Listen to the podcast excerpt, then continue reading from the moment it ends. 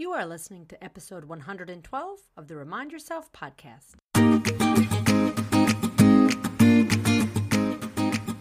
Welcome to the Remind Yourself podcast, the podcast for physician moms just like you who want to ditch mom guilt, stop yelling, and start enjoying their lives today. I'm your host, Michelle Chestovich, certified life coach, family physician, and mom of four. You want to overcome overwhelm for once and for all, this is the place for you. Hello, Mama Docs, and welcome back. I'm so glad you're here. As I mentioned last week, May is Mental Health Awareness Month. And today I have a most amazing guest who is a psychiatrist. And she and I had met online in the virtual world, and I've gotten to know her a bit. And she is such an amazing woman, such an advocate for us physicians taking care of ourselves. So I am just going to introduce her, and we are going to have a conversation with you. So without further ado, I want to say welcome to Dr. Suzanne Jasberg. Hi, thank you for having me. Absolutely. So before we dig in, and as I was joking about before we uh, started recording, before we solve all the world's problems today, I would love you just to introduce yourself. Tell us a little bit about you, where you live, what you do, that sort of thing. Yeah. So I'm a psychiatrist. I did all my training at the U of M. So college, medical school and residency all at U of M. And then I worked there on faculty for a little bit, doing mostly inpatient psychosis work, and then moved to Prairie Care, doing some programming and setting up programming there. And now I'm at a place called Ellie Mental Health. And they're an only outpatient organization and super passionate about decreasing stigma, making sure that people get access to care and making it like easy. And so one of the spaces that I'm kind of carving out at Ellie is physician access clinic. Oh my gosh, that is exactly what we need here and everywhere. And again, I just want to let my listeners know that the reason I like met you and started to become aware with you is again on these online circles. You know, we have a physician's mom group in Minnesota and people were chatting and saying, you know, I need help or my colleague needs help. And you were immediately there saying, I can see him tomorrow. I can see him this week. And like that is so touching. Number one, it lets people know that help is available and that you are so cognizant of the fact that it's, well, this is a thought that I have that it's hard for physicians to ask for help.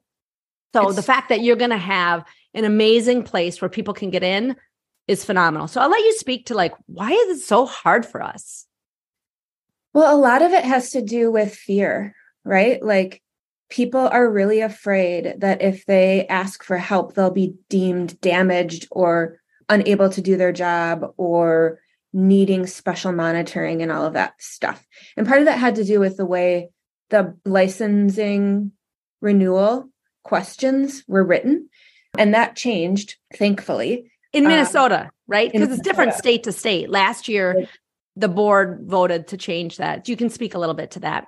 Yeah, last January, they thankfully voted to update it to clarify, I think, what the original intent had been. But the way it was worded seemed some people interpreted it as like if i get mental health treatment i have to check this box and then they're going to i'm going to get reported and they're going to watch me and so now the language is something to the effect of if you have a condition that's not properly treated right? So if you have anxiety great. So does 99% of the other doctors. Yeah totally. I think uh anxiety you know the fact that we get our stuff done and work hard you know our anxiety yeah. fuels that. To a point it can be helpful. Right. And if it's not treated you're probably not functioning as well as you could. So like get in get some zoloft like here we like here we are sign up like let's yes. go right? very vulnerable population especially women right and our the statistics are kind of scary for you know deaths and impairment in physicians and it's treatable and when you ask for help we need to be like immediately available because it's probably way you know way too long yes you're way down the line right and again my listeners have heard me say again as someone who lost somebody to suicide, my dear sister Gretchen, who died by suicide, like we did not know that she was struggling. Yes, she had postpartum anxiety. She did reach out and get help. Well, that was 18 months before she died. again, I don't know what all her follow up was, but as a primary care doc, I'm like, we need to be doing this from the get go. And yet, we're not there yet. But I want listeners to know that if you're really struggling and thinking, like, I don't know if I can keep doing this or what's wrong with me, please reach out and get help. There's so mm-hmm. many things that can be of use to you. So tell me a little bit more about this like niche clinic that you're creating, or is it already created? I mean, in my mind, it's created. yeah. But the thing is, you've you've made it happen because I've seen you again online say, "I can see you this week," and yeah. then other wonderful psychiatrists in Minnesota also kind of you know pipe up and chime in and say, "Hey, I can too." Along with other, I don't want to like neglect the fact that other physicians step up and say, "You know, I'll see my physician colleagues," but like we shouldn't have to have this like I don't want to call it a secret circle, but like this thing that you have to go online to like find somebody to see you. Yeah, yeah we shouldn't have to yeah reach out through facebook but that's correct right but so the, it all started when when it was covid and it was like i'm a psychiatrist like i immediately pivoted to telehealth. I was pregnant so i could stay home and like literally not leave my house and all of my colleagues were in emergency rooms and icus and i was like feel like a jerk right? Like i have a very safe job. Like i'm not exposed. So what can i do? How can i be of value to the community. And so as a psychiatrist, I'm like, listen, this is really stressful. So if you're having trouble, like I this is what I can offer, right? I'm a I'm a psychiatrist. This is what I can offer. And I, I got a fair amount of patients that way. And then over the time, I was like, well, I want it to be somewhere that you like know you can go, a direct number that you can call you know that you'll be seen by a physician and i'm not signing you up to see like a mid-level and that it's not connected to epic right so like that's something people are always really worried about. You know i work in these both prairie care and ellie have our own teeny little emrs and they're never going to be epic and so it's never going to pull it into your you know your your ob appointment or whatever. And it's a confidential space to get the help you need. Yeah. So important. I'm going to go back just slightly to the I feel like, you know, the the old language in our licensure has changed. And I know some a lot of other states have too. But like there are so many like I think myths out there, right? Can we just like stomp those for once and for all? Because I see people again on Facebook freaking out about like, oh my gosh, like my husband's a physician. He needs to be seen. He's having suicidality, but he's really afraid he's going to lose his license. I'm like, oh my God, number one, like get him in. Like if you're dead, perhaps licensure doesn't matter. Right. I mean, right. that's pretty frank, but again, let's let's take care of the hemorrhaging that's going on. Number 2, let's talk about some of those myths and squash them for once and for all. Yeah, I mean, seeing a psychiatrist and being reported to HPSP are like opposite ends of the spectrum, right? Like if you're seeing me because you have something that's bothering you about the way you think or feel and you're wanting to get that treated, great. There's 0% chance that I would report that. Like you're doing what you're supposed to do. If there's somebody who has like a very serious substance use problem, we'll also treat them. And that is possible that, you know, that would be a reportable event. But anyone who has seen me, at least to date, for depression, anxiety, whatever, I have reported zero people. Yeah.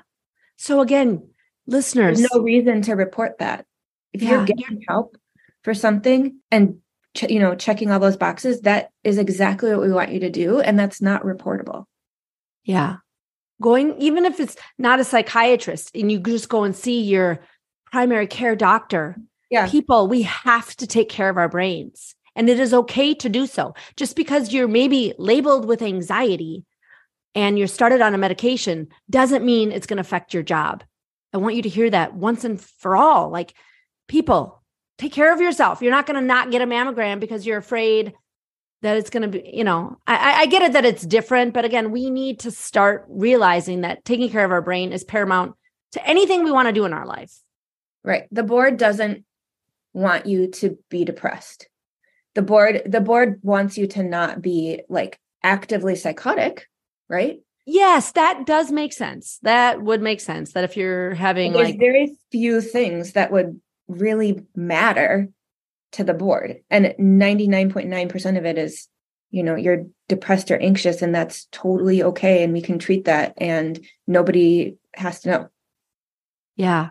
I love the way you say that just so matter of factly, because I think some people, you know, get all in their heads about it, right? And you're like, this is what's going on and it's not a problem. Just like if you went in to the emergency department and said, I've got abdominal pain, they're like, this is not a problem. We're going to figure this out. Right. We can help you. Don't you. lose your license because you get appendicitis. Yeah. You can take care of your brains. So again, there is a lot of stigma. I'm you know, screaming from the rooftops, hey, we have to stop the stigma. The brain's really important. What else? Any ideas? And again, I know this is like a big thing, but all these amazing listeners can start to be the ripple effect in their area. Any ideas of what we can do as a group of amazing physician women to like stop the stigma other than just talk about it? Like, who's your therapist or what? I don't know. Yeah. I mean, we could. How many milligrams of Zoloft are you on, right? but, yeah.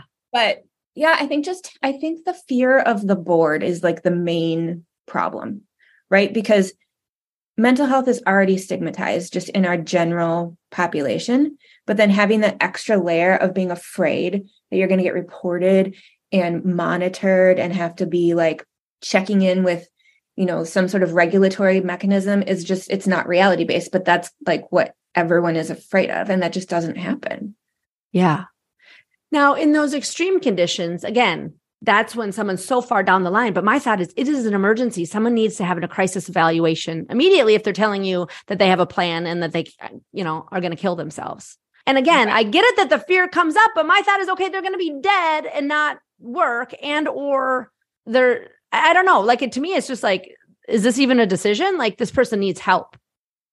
Yeah. And again, having suicide thoughts or starting a plan is that's depression and that's not if you're getting help for that that's not an impairment that needs to be reported got it i hear what you're saying but if someone's like very much on the verge of like they're like can you explain that the difference like I, mean, I, I get it that people the more i speak up the more i hear people share that they've had like suicidal thoughts but weren't at the verge of like dying by suicide right so again i think this is really just important for listeners to hear is like oh this is just like a symptom of depression right yeah i mean but you could even be like acutely suicidal and need to be hospitalized. And that still wouldn't be something that the board needs to know about. Got it. It's just that the disease has gotten this far down and you need some acute help. Mm-hmm. That is so helpful to hear. So helpful. I think that this is going to ease a lot of fears. Now, is it different state to state based on the licensure or? Yeah, it is. So some states still have wording in their in their licensing and renewal licensing that is too vague. And then all of us type A worry worrier doctors are like, well, I'm on Lexapro, so I guess I have to check yes. And I would rather just not be on Lexapro then because I don't want to have to worry about what the ramifications of checking yes are. And there should be a very significant distinction between somebody who has like an active substance use disorder where they're impaired at work and need to be treated and monitored and somebody who needs some medicine so that their brain feels a little bit better. Yes. So good. So good. And again, I think some people get afraid that they, right? You know better than I about how substance abuse, like people are often, it starts as self medication, right? They're anxious, they're stressed out. So, like, you got to take the edge off the day, right? And physicians have higher rates of substance use disorders than other professions, you know, doctors, lawyers, these kind of high intensity, high stress jobs. And you need some help cutting back drinking, you need a little bit of gabapentin, you need some naltrexone. Also, okay, like tell me, and we can treat that. I love it. We can treat that. That's just going to be like, that should be the title of this podcast. We can treat that. Our brain has some things that can go awry, and we can treat that. Mm-hmm so important. It's just so normalizing. Like I just want to like put you on a like billboard all over the nation and just say like I mean no seriously, I think we need to band together and talk about this because so many people are afraid. I think that you hit the nail on the head. People are afraid to talk about it. But the fact that we all go to medical school and we all do at least 6 weeks of psychiatry and then we pretend that that's a specialty that none of us will ever interact with makes no sense. Yeah. Absolutely. And to I mean, I'm just thinking back to my psychiatric rotation. it was like fascinating, but like you're taking care of, at least I was taking care of like inpatient, pretty severely sick folks. Right, right. So that's a good point. Your your experience with psychiatry is oftentimes a depression or psychosis unit, inpatient unit, and or you know you're on consult service and so you're seeing people who are like very delirious or whatever. But the I mean, I'm an outpatient psychiatrist. My bread and butter is just people who aren't feeling great and never go to the hospital right? Yeah, right. Because it's so common. And again, oh my goodness, if I could just preach from the rooftops one more time, like everybody should be talking to somebody about how they feel if they're struggling. So, how do people know? So, again, you said that oftentimes people come in and they're pretty far down the spectrum in, you know, either their anxiety or depression as kind of like overtaking their life. Like, other than me just saying like everybody should go talk to their doctor about how they're doing or fill out a GAD-7 or a PHQ9 like seriously though like when should people be like reaching out to you and or their primary care doctor? So it doesn't get so far down the line. Right. I mean yeah we can do those screening tools right? But like the reality is if you ask yourself am i depressed? and the answer feels like yes then you probably are right? Like people are very good at actually like a gut check of like i i feel good or i don't feel good and it's like not more complicated than that honestly and I so love that. That's way better. Do not go print out the PHQ9 and the G87. Oh, don't. No, no, but that that I love that. Your body knows. Ask you know. yourself. We're we're so used to ignoring ourselves. Just like I got to try a little harder, get up a little earlier, try a little harder, buck up, right? Because that's how a lot of us have been. There's studies that like the the diagnostic validity of just asking somebody, "Do you feel depressed?" is like very high. Like you you guys are all smart people. Like you know. Yeah, and what about anxiety? Because again, we were joking, yet not joking about the fact that a lot of us have anxiety. Is it just when it tips over and is affecting, right? I always talk to my patients about how there's a spectrum of anxiety. Is it when it starts to like affect our day to day life? Or what is your like easy question for that? Yeah. Or I'll say, like, do you feel like you're worrying the same amount as your peers would be worrying about whatever it is? Right. So you and your, you know, internal med buddy both have the same case, is your worry about it the same as theirs would be? Or does it seem elevated compared to how somebody else might interact with the situation? And then how much does it bother you? So if you're constantly second guessing yourself or thinking of the worst like possible scenario, you know, you're circling back through the parking lot because you think maybe you hit somebody, like all of that stuff, that can be better. And so if there's parts of your thinking that just feel more stressful than they need to be, that might just because you're anxious. Like, okay, we can treat that. There it is again. We can treat that. Now, do you have psychologists that you work with as well? Or because again, I always love like, let's do all of the things. And yet sometimes you don't need all of the things, but I think therapy can be super duper helpful. So do you have therapists that you work with? Oh yeah. So Ellie is mainly a therapy institution. So it's it was originated as just therapists. And so med management is actually relatively new to the organization. But depression, that's at least moderate. Meds and therapy together will work faster. They'll both work, but if you combine them, they'll work much better. And so some people are, you know, they're afraid to to want to do the medicine part. They'll just start with the therapy part. But I I always say that like meds all they really do is like grease the gears and make the therapy a little bit easier. And doing that work is like really helpful and really long lasting. So good. So good. So I feel like we hit on like, you know, some myth busting and encouraging people to reach out. Any other things that you think would be important for people who are listening to hear? Just take care of yourself, right? Your brain is arguably a pretty important organ. And so let's not you know, ignore it or disregard it if it needs to be fine tuned. It's like, yeah, you can do it, but what if you could take a medicine that made it a little bit easier?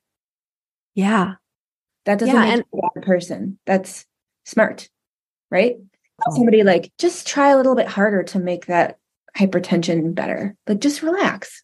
No, you're like, here, have metoprolol or whatever. So our brains have medicines that make them better and it's 2023 and we have modern medicine and why why does it have to be harder? Right I know. I and again, I just I I think it's just people think like, well, I shouldn't need that. And I, as a family doc, right, treating a lot of anxiety and depression in the clinic, would talk about it. And of course, people get to decide, and I would explain the medications on they're safe and non-addictive. And some, I mean, I would often joke, I'm like, this should be in the water like fluoride. The sertraline should be in the water like fluoride. We'd all get along so much better and we'd have less war. Little metformin. Let's contact the authorities. totally like we there we are. We've solved all the problems. But it makes so much sense. But again it's so interesting how again it makes sense though. We're very self-critical often us women physicians. And so we think well that's fine for them but i shouldn't need that. I should just be able to figure it out. But you know what? No it's just think about it like the hypertension. Like meds can be helpful. Like why? Like if you come to me and tell me how you're feeling and i can make it better like that's what I'm supposed to do is like that's my job. Right. Mm-hmm. So that's awesome. I don't think that you're weak or like I would be proud of you because you're doing something that's necessary for your health. And that's why we go into medicine to make people healthier. Yes. And again, the brain runs the show, people. Like, number one, life is hard enough. You don't have to be on the like the super duper struggle bus. And left unchecked, very dangerous things can happen. Again, I'm so open and sharing my sister's story and other people's story who have lost their lives or nearly lost their lives. We are a high risk profession, women. We have to double down on taking care of ourselves. And I talk a lot about sleep. I would love to speak to that just briefly. But so many people think sleep is optional. Like, I got to get the to do list done and feel better. And if you're thinking that way, number one, get a therapist and like talk that shit out. Like, come on. Like, that is, again, how we've been socialized, but like you can get over that. And sleep is vital. I'm saying it for probably the 500th time on this podcast, but it's so important for your brain. And now I'm going to like give it to the expert. Say, see what she thinks about sleep. Oh, I have this little like, cause yeah, sleep is paramount, right? And I, I tell people there's, and this is any neurologist who's listening, close your ears because I'm going to yeah. oversimplify this. But like, there's these little cells that are like the janitors of the brain, right? And they come and they clean and they fix stuff and they get ready for new memories and they clean up after the day. And they're only functional to their best capacity while you're sleeping. So you need to give your brain time for the janitors to come out and clean everything up for the next day. If you don't, your school is going to be disgusting, right? And so sleeping has like a, a very vital, important role in keeping your brain ready for the next day, ready to learn, ready to make new memories, ready to consolidate everything. It's very, very important. So good. And just to deal with stress, right? You know, I talk about the stress scale and like how we can handle things so much easier when we're rested. Like our brain is like, what the hell's going on when we haven't had enough sleep? And people do that day after day. And I get it that we have like people who are listening have calls and they're up delivering babies and doing emergency surgeries at night. And I get that. And thank you for that work. And when that's done, you get your butt home and get some sleep. Yeah. You know, I was just um, coaching someone the other day. She's like, well, but I really think of it as just a day. I should be getting all kinds of other things done. I'm like, yeah, you need to stop that right now. And you're not functioning well, right? I mean, we know the studies that being tired is, is similar to being like intoxicated in terms of like your motor skills and all of yeah. that. And, you know, yeah, I'll just the CDC says being awake for 24 hours is equivalent to a 0.1 blood alcohol level. Yeah. Yeah. Wow. Right. And like I remember being an intern and like coming off of a however what ICU and stopping at a stoplight and then just like proceeding to just drive into the car in front of me. Like why? I don't know. I was just like tired. And I got out and I'm like, I'm so sorry. And the lady looked at me in my scrubs. She was like, just go home. I was like, yeah, that's bad. That's really bad. Yeah. And again, if you talk to your colleagues, so many people have similar stories. And yet people are trying to like muddle through in clinic, or some people are operating again. But beyond that, we just start to see everything in our life as like overwhelming and too much. Again, my listeners have heard me say that sleep deprivation was a huge contributing factor in my sister's death. Yes, there were many other things that were going on, but sleep deprivation was was huge. So that's something that we have control of. You know, we have busy lives and you can figure out what time do I need to go to bed and how can I make that work? Do I need people to help me with all the things that I think I need to do? Maybe. And, and or if you can't sleep, tell me and I'll figure out how to make oh, yes. Thank you. Because, you know, I always talk to my patients too. Sleep and mood disorders are closely intertwined. It's like the chicken or the egg. So thank you for bringing that up. If you can't sleep, that's a sign you need to go and talk to a psychiatrist or a primary care doctor. Right. And I'm probably not going to give you Ambien because there's lots of better Thank you. Thank you. ways to treat insomnia. Thank you. And right when your mood starts getting better, the sleep gets better. Like you you you attack both. Yeah. So good. Oh my gosh, I'm so glad you brought that up. What else? Any other things that we didn't talk about that you think would be important to hear? Check in with your own brain and your body because your body loves to like let us know, but we get so good at ignoring our body, right? Oh, yeah. You know, and oh, irritability, huge in depression, right? Diarrhea, huge in with anxiety, right? Like, are you know, you have more serotonin in your gut than you do in your brain. So that's a highly connected area. There's lots of stuff to do. And if you're super opposed to medicines, that's fine. I can also talk to you about like what your options are. Yeah. Maybe you tried five medicines and none of them worked. Great. I can use neuromodulation to treat your depression. Like there's lots of tools and resources to make it better. And I always tell people like you literally will not meet somebody more stubborn than me. Like I will figure it I will figure it out. I and if I haven't figured it out, I won't stop. So like you got a team then. Like we're we're together when we can make it better. I love this. I love this. I can't wait to share your information. And I know like you will be hearing from a lot of these like Minnesota docs who are listening where someone should begin to look if they're listening and they're like, you know what? I am feeling depressed. I really do think I should reach out. I always say, again, as a primary care doc, we can start the process.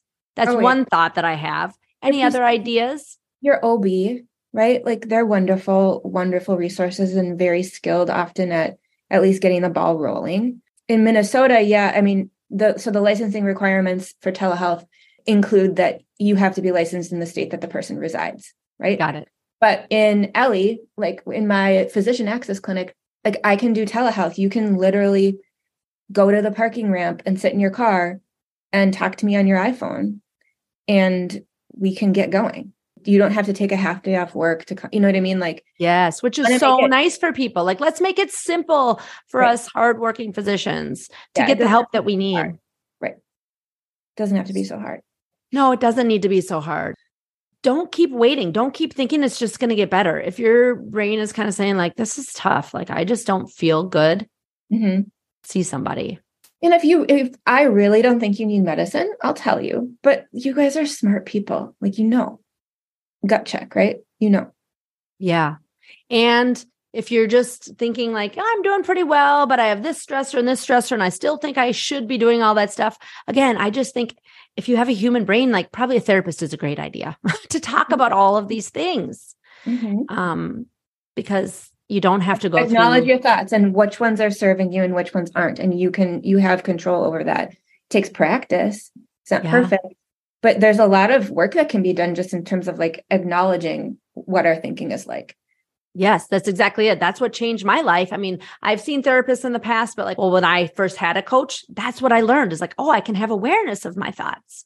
I can be deliberate about my thoughts. And so that's what I do with my coaching clients is we, you know, people are struggling, but not like severely anxious or depressed, but just like struggling with thought patterns and we like create new ones instead of feeling overwhelmed and frustrated all the time in clinic that's the work that that i do with people so there are a lot of options to help you if you're just wanting life to be a little bit easier doesn't need mm-hmm. to be so hard right. beautiful so if someone's listening and they're like i want to reach out how would they contact you i will put the links in the show notes but maybe you can just yeah. So Ellie, Ellie just has one phone number. We will put a link in the show notes to the phone number of Ellie and then Wonderful. the physician access clinic, it, we have our own like little landing page that's launching, and we we're calling it Ellie Empower because we can. Yeah, I love and, it. Um, that's how to get a hold of like my little clinic, and my team knows that if there's a doctor that wants to see me, it it's going to happen. I will make it work, and it's confidential, obviously and again, we don't have Epic, so there's nothing going to accidentally blow into your, you know, next visit. Know, call or email. My me, my email is sjasberg at Ellie Mental Health. I always put my cell phone number on Facebook if somebody like needs to find me. Like, and I trust you guys. You're not going to text me weird things in the middle of the night, right? Like, but if you need if you need something, I'll help make it happen. Yes. And which is why when I had seen you again and again posting, I'm like, I have to reach out and meet this amazing woman and have her on and share all this information because the brain is vital and we have to talk about it like we do every other thing. As I've probably mentioned before, I was at a conference recently and women were talking about their uteruses falling out and who they should see. I'm like, dude, we got to be talking. I mean, that's fine. I'm, I love that we can like talk about that. And two, we should be talking about our brain and, you know, you know who we're seeing how many milligrams of meds we're taking and or who's our therapist. Or what are we doing to take care of us right? Instead of bragging like i'm so busy all the time be like dude i went to bed. I'm that person. I'm like oh yeah i got nine hours of sleep last night. People are like what? I'm like it's important for me. Yeah. Yeah. I don't function well without it. So thank you so much for taking time and coming on and speaking to all my listeners. Anytime i think would have been amazing but i love that we get to have this conversation in may where you know the nation is shining a light on mental health awareness. So thank you for taking time and thank you for all the work that you're doing taking care of all of the patients.